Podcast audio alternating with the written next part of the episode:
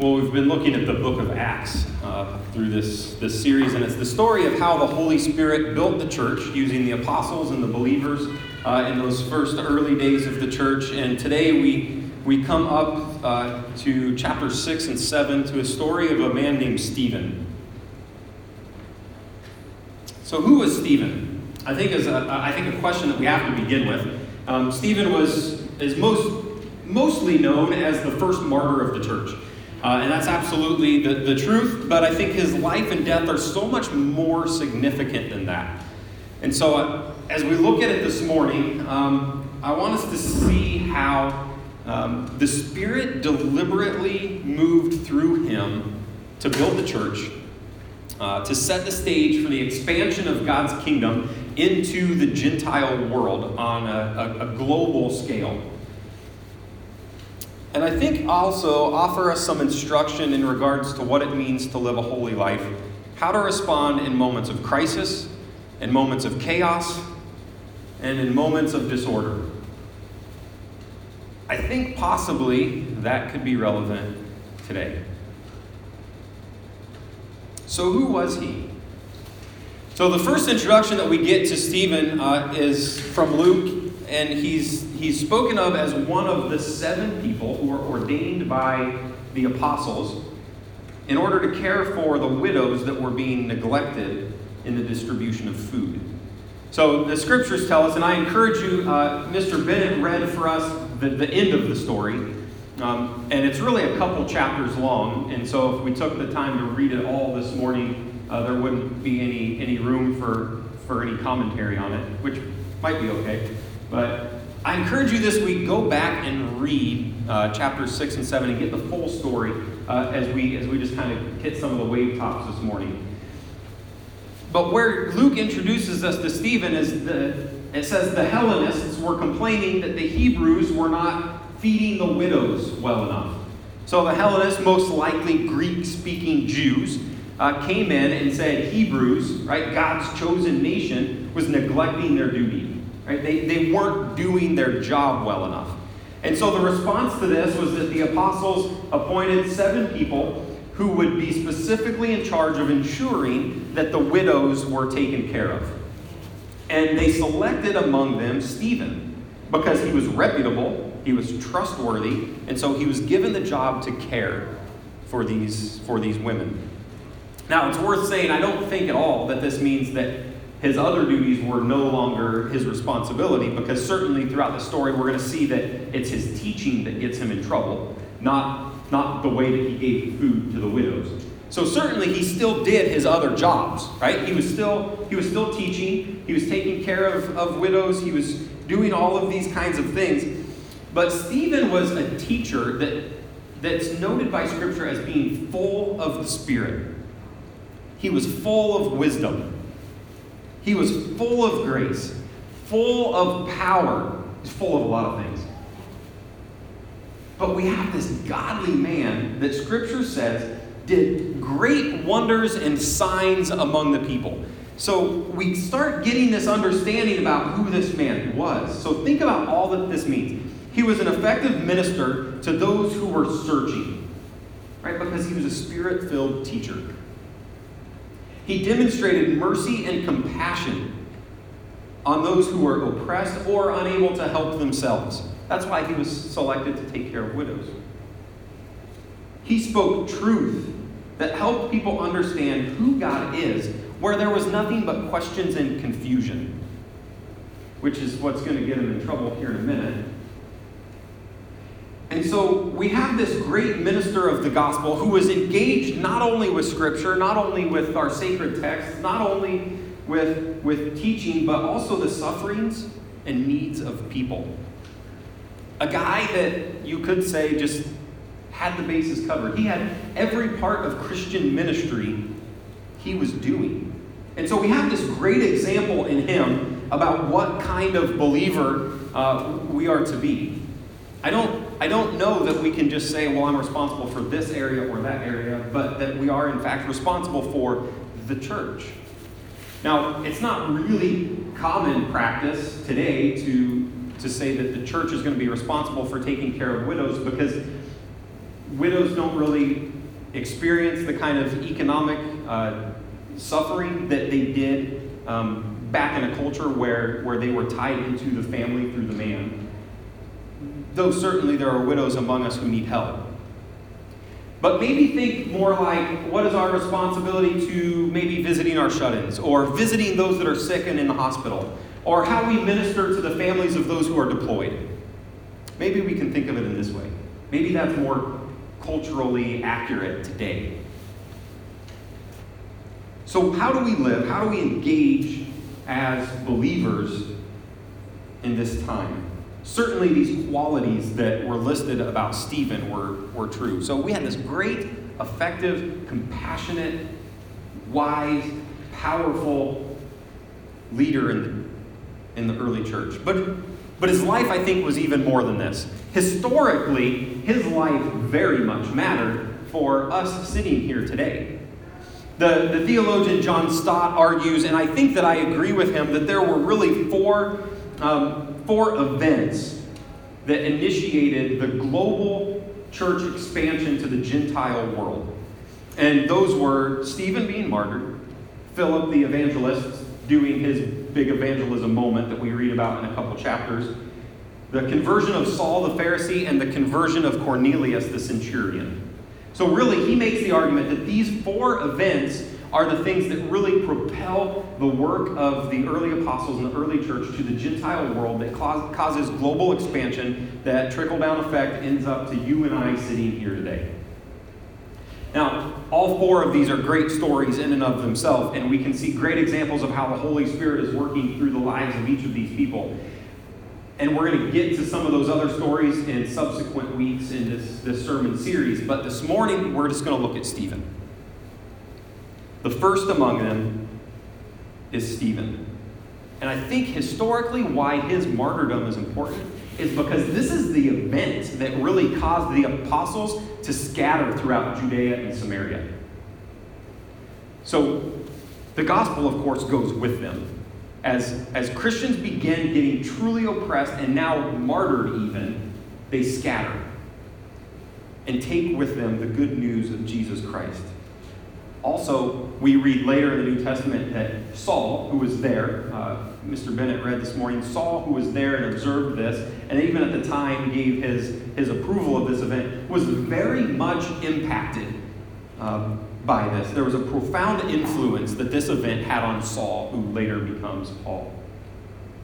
So here we have this perfect example of what a Christ follower ought to be a spirit filled believer who does the work of God in the physical lives of those around him, while also speaking truth of God to teach others and bring them to faith in our Lord.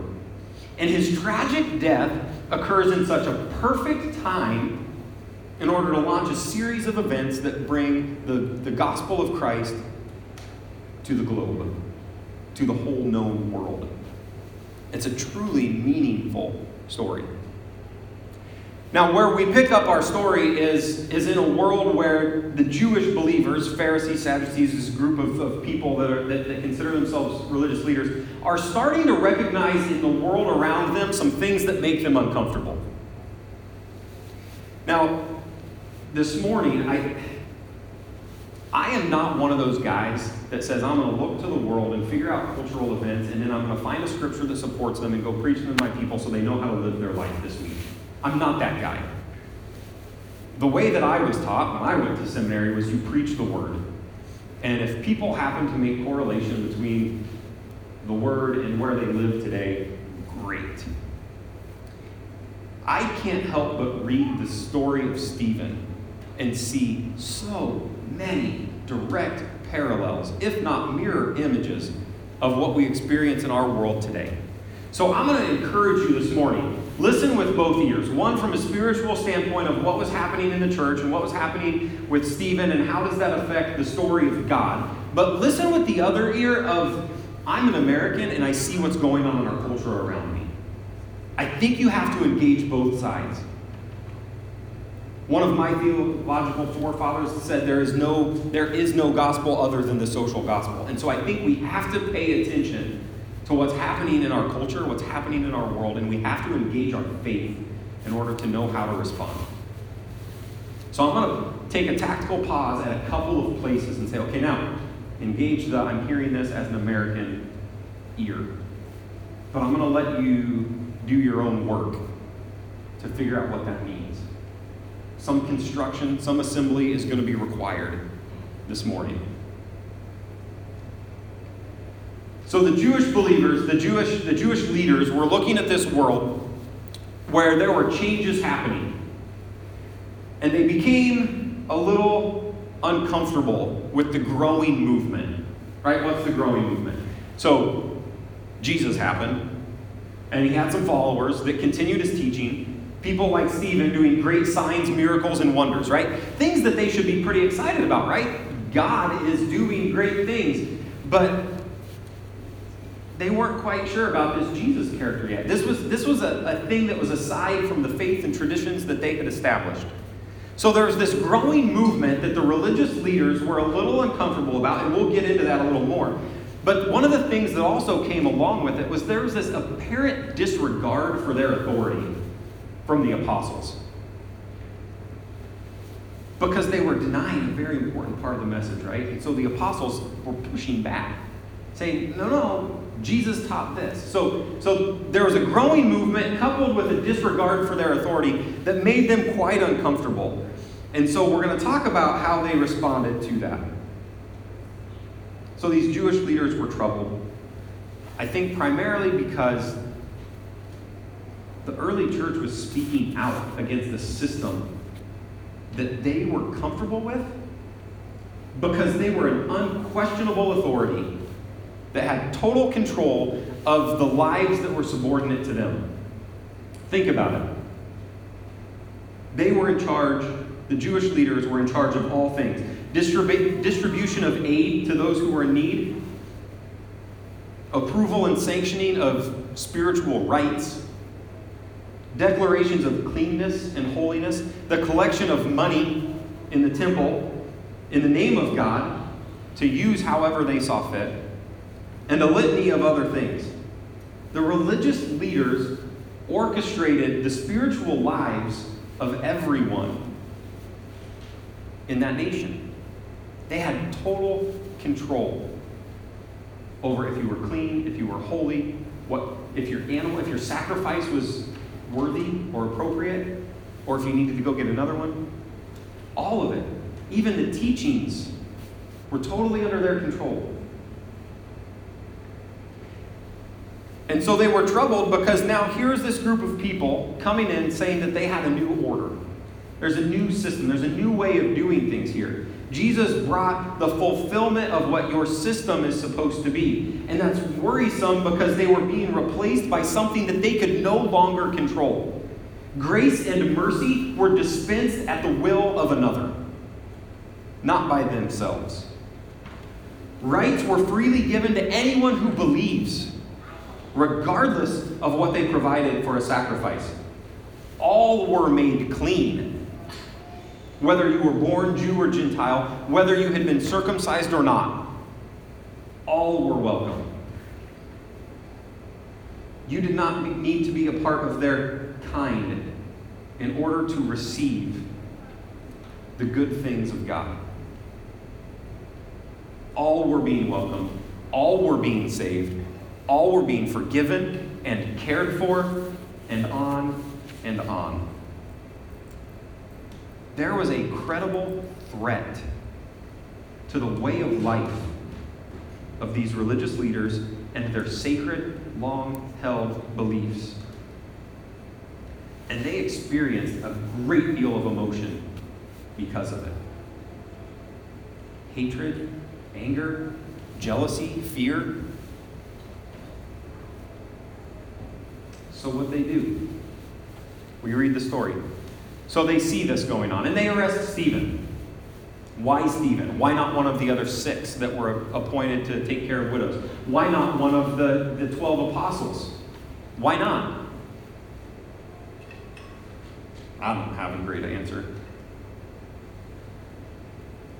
I guess it's a place to start. Who knows? But they arrest Stephen. And upon his arrest, they argued with him. They said, Who are you? What are you what are you doing teaching these things? Tell me what you're all about. What are the signs and miracles and wonders? Like you're upsetting us here. Explain yourself, Stephen. And the scripture says that he explained and he defended himself with such perfect wisdom they couldn't refute his arguments. Should be in the story, right? Well, okay, he explained himself so perfectly that we can't, as the spiritual leaders who have our scriptures memorized inside and out, we can't argue with him, so I guess we're good. Right? That's how, that's how rational debate goes. You come to a place where you can't beat the argument, and so you accept it. You say, okay, you've bested me. Got it. Or maybe you agree to disagree. I don't know. But that's not what occurred. He argued with such perfect, legitimate wisdom that they couldn't refute it. When they couldn't hold their own against him because he was filled with the Spirit and speaking his truth, they moved on to smear tactics. Right? Continue reading the story. It says they instigated people to tell lies. Now, let me pause for a second in the story, because here's a spiritual truth that's important for us to all understand. The Holy Spirit will equip you for whatever it is that God calls you to accomplish maybe even some of my favorite things, right? It's like not necessarily that God or the Holy Spirit will equip you, but sometimes He just does a complete takeover. Hopefully, hopefully it's not a hostile takeover. Like some of my favorite moments of ministry are when somebody comes before me with some issue, some problem, something that they need counsel or wisdom or instruction, and upon hearing it, I'm like, holy smokes, how am I ever going to respond to this?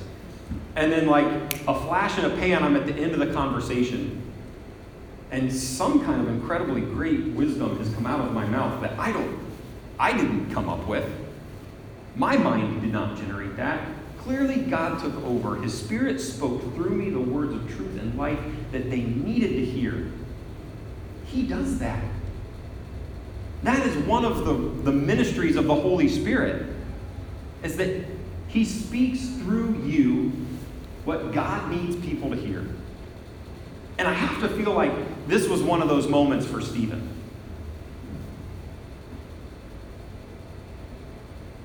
Are you living closely enough to God that in those moments He just takes over your lips? Live so connected to God that He has total access to your thoughts, your actions, your speech. So that's what Stephen did.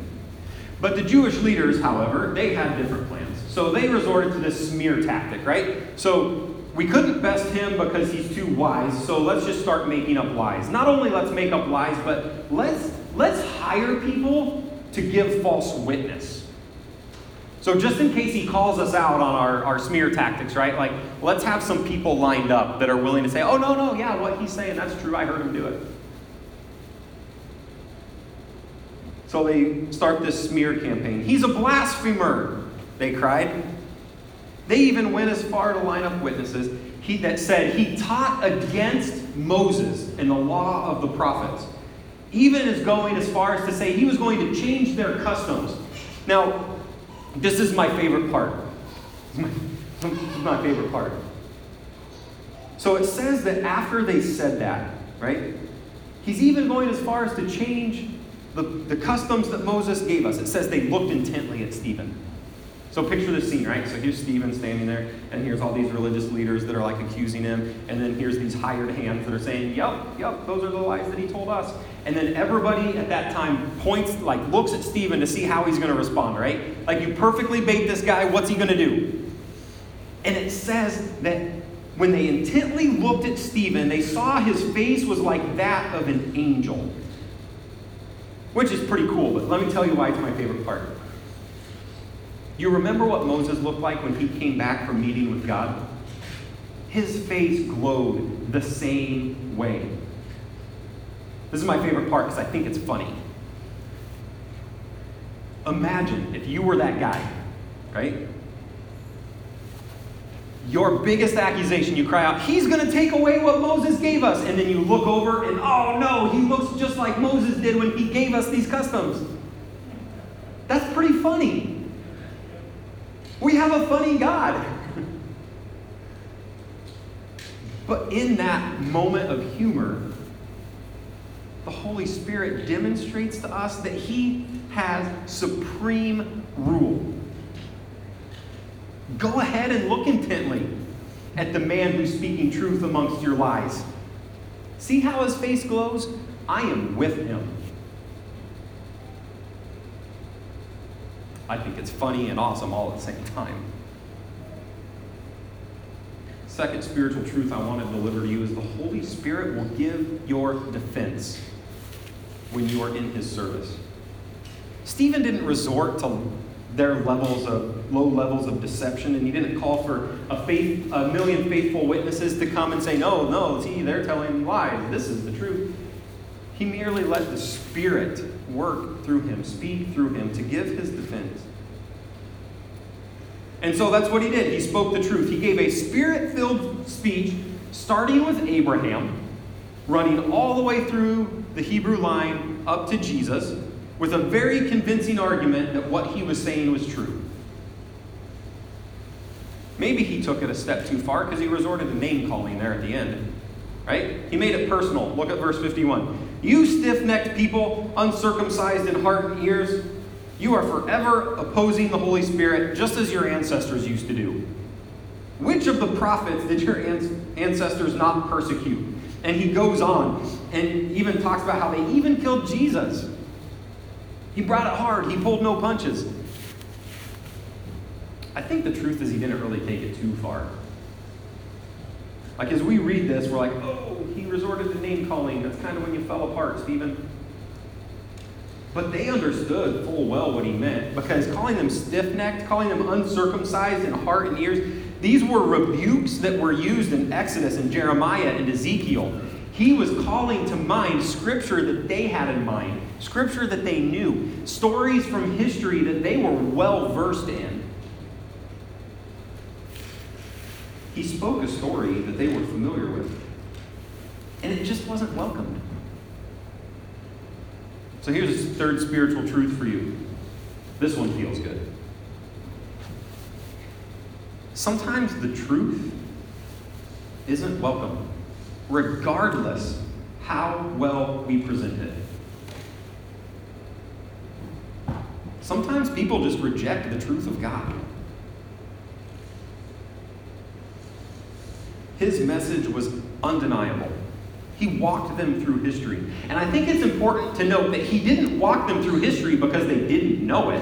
They certainly did. No, he walked them through because sometimes you just have to stack, stand back from the moment that you are in in order to see the grand narrative that's in front of you and to have an appropriate perspective. Think about America for a minute. I'll say it again. Sometimes it's important to just step back from the moment you are in Cons- consider your spiritual history, the truth that you know about God, so that you can have an accurate picture, an accurate perception of what's going on in front of you. Sometimes there's things that we cling to that just need to be let go for the sake of obtaining what God has purposed, what really matters. Little self disclosure I had that little moment this week. You're aware that the Army has announced we're not going to use DA photos for promotion boards anymore. This is in an effort to get rid of bias, right? I'm to be honest, my initial thought was, oh, bummer. I look pretty good in my ASU. When I put that jacket on, I look fit. And I know there's some chaplains out there that maybe don't look quite as fit. But quickly on the heels of that came the, oh, wait, but there's other things too. Sometimes we just got to let those things go. Is that really important? That my picture be seen? No. Because there's all kinds of other information that sits before them that tells them that I'm fit. They can get that information if that's what they're interested in. And so we let that go. Just as one little example from the army world that we live in today.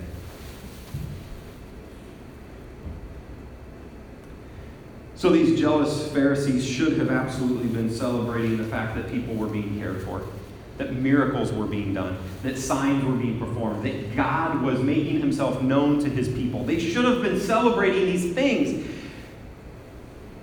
But the customs, oh, but the customs, they're in jeopardy. So I ask, what traditions, what customs, what things are we clinging to that maybe we should let go? Because it's less important that I have them than it is someone else gets what they need. Because I'm willing to let that go. What customs should we be rid of in order to allow God's dream for this world to become reality? Now, our service is limited, so I'm going to stop. I'm, I'm going to keep going with the sermon. But I want you to pause there during your week. Stop there and ask and answer that question. Please, seriously, answer that question in your own life. What do I need to get rid of? What custom? What sacred belief? What, what sacred tradition needs to be set aside for the sake of everyone experiencing the full love and peace and freedom of God and our nation? But anyway, they were jealous. They were angry. They didn't want to change. They didn't want to even open their minds to the possibility that there could be something more. And so the religious leaders became enraged. It said that they it says that, that they ground their teeth. Have you done that? You ever been so angry that you grind your teeth? If you're a parent, I know you have. But for the rest of you, have you been there? They allowed their emotions to get the best of them fear, hatred, and the like. They ground their teeth. The scripture that we read this morning said they covered their ears and shouted. They weren't just closed mind, like they were taking active efforts to make sure that their minds stayed closed. I don't even want to hear what he has to say. Forget that. I am so confident that I am right. I'm not even going to listen.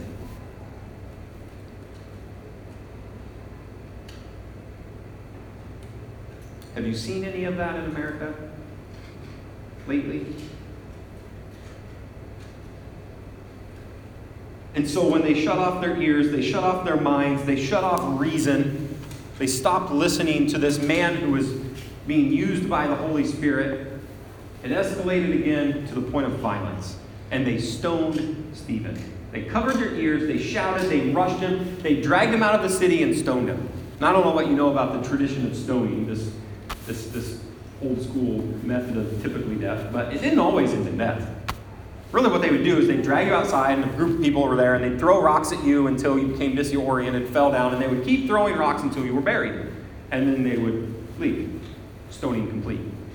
And sometimes, believe it or not, people would live through that. Most often, people died. Stephen is one who died. So, this is what happened. They threw rocks and threw rocks until he became disoriented and fell on the ground, and they kept throwing rocks until he was buried under them. Apparently, it pleased Saul. So let's just recap the story to this point. When reason didn't work, they resorted to a smear campaign. When that didn't work, they had to kill him. So there was an escalation of force, but it was from the other side. So think about this for a minute, right? We now, looking back, can say Stephen was quite clearly in the right here. Stephen was not the protester, even though he was trying to get the system to change.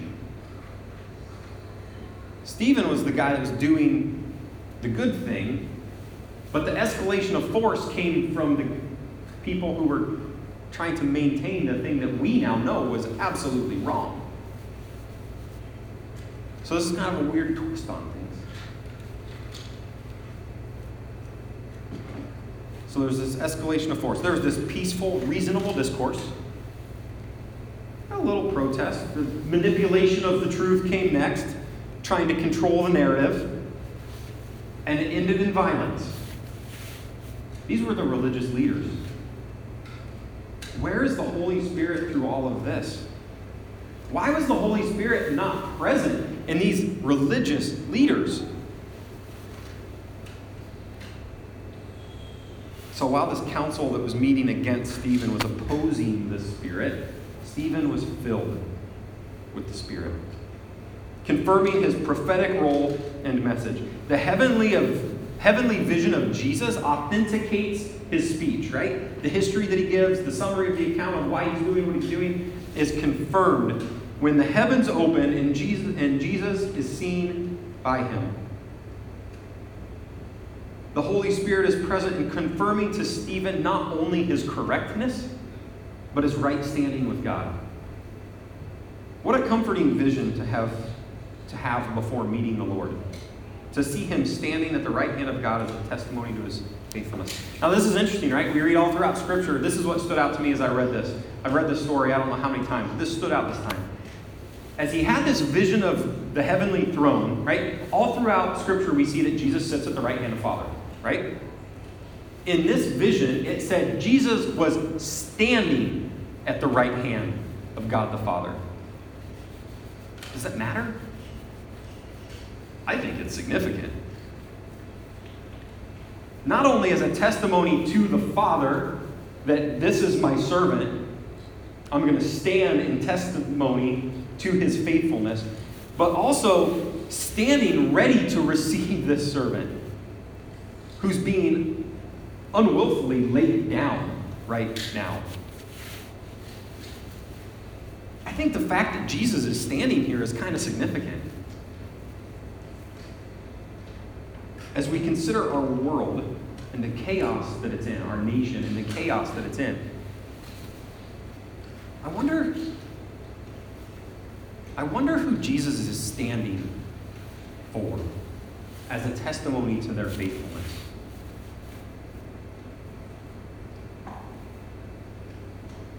You see, it was through his obedience that, and by allowing the Holy Spirit to take over in the moment of crisis, that Stephen started events in motion that would lead to the globalization of the church. It caused apostles to scatter, which was necessary. It began in Saul a wrestling that would, that would inform the ministry of Paul. It demonstrated to religious leaders that they were no longer in control of faith, but that in fact that was a thing that belonged to God. They didn't kill it with Jesus, they weren't going to kill it with Stephen. The Holy Spirit was going to carry that on throughout centuries of the church what they perceived as blasphemy was simply what Christ had already declared as the fulfillment of the temple and the law. And they just failed to understand because they couldn't hear. They covered their ears and screamed. And so, my question to you this morning, church, is what do you need to hear? Maybe it's that the Holy Spirit fills believers to accomplish God's work. Whether that's speaking truth or caring for widows or whatever. Maybe it's that some long held beliefs and customs need to be released in order for God to be glorified. Maybe the truth you need to hear is that the wisdom of the Holy Spirit cannot be conquered by lies and violence Maybe the truth you need to hear is that Jesus stands ready to receive the faithful. So continue to persevere. Maybe you simply need to hear that there is more to what God is doing than you fully understand. So you need to make sure that you're not covering your ears and screaming. I don't know what you need to hear. But the Spirit spoke it. Don't cover your ears. Let's pray. Father, I thank you this morning that you have given us your Holy Spirit. You, you said on your, your ascension that it was good that you go so that the Spirit may come. And Father, after seeing the world and seeing the ministry of your Spirit, we now know and believe what you said. It is good that you have given us your Spirit. Father, I pray that you would open our minds, our eyes, our ears, that we would be able to understand what He is doing through us. May we be people who can do your work in this world because we allow the Spirit to work in our lives. May it be so. In your holy name I pray. Amen.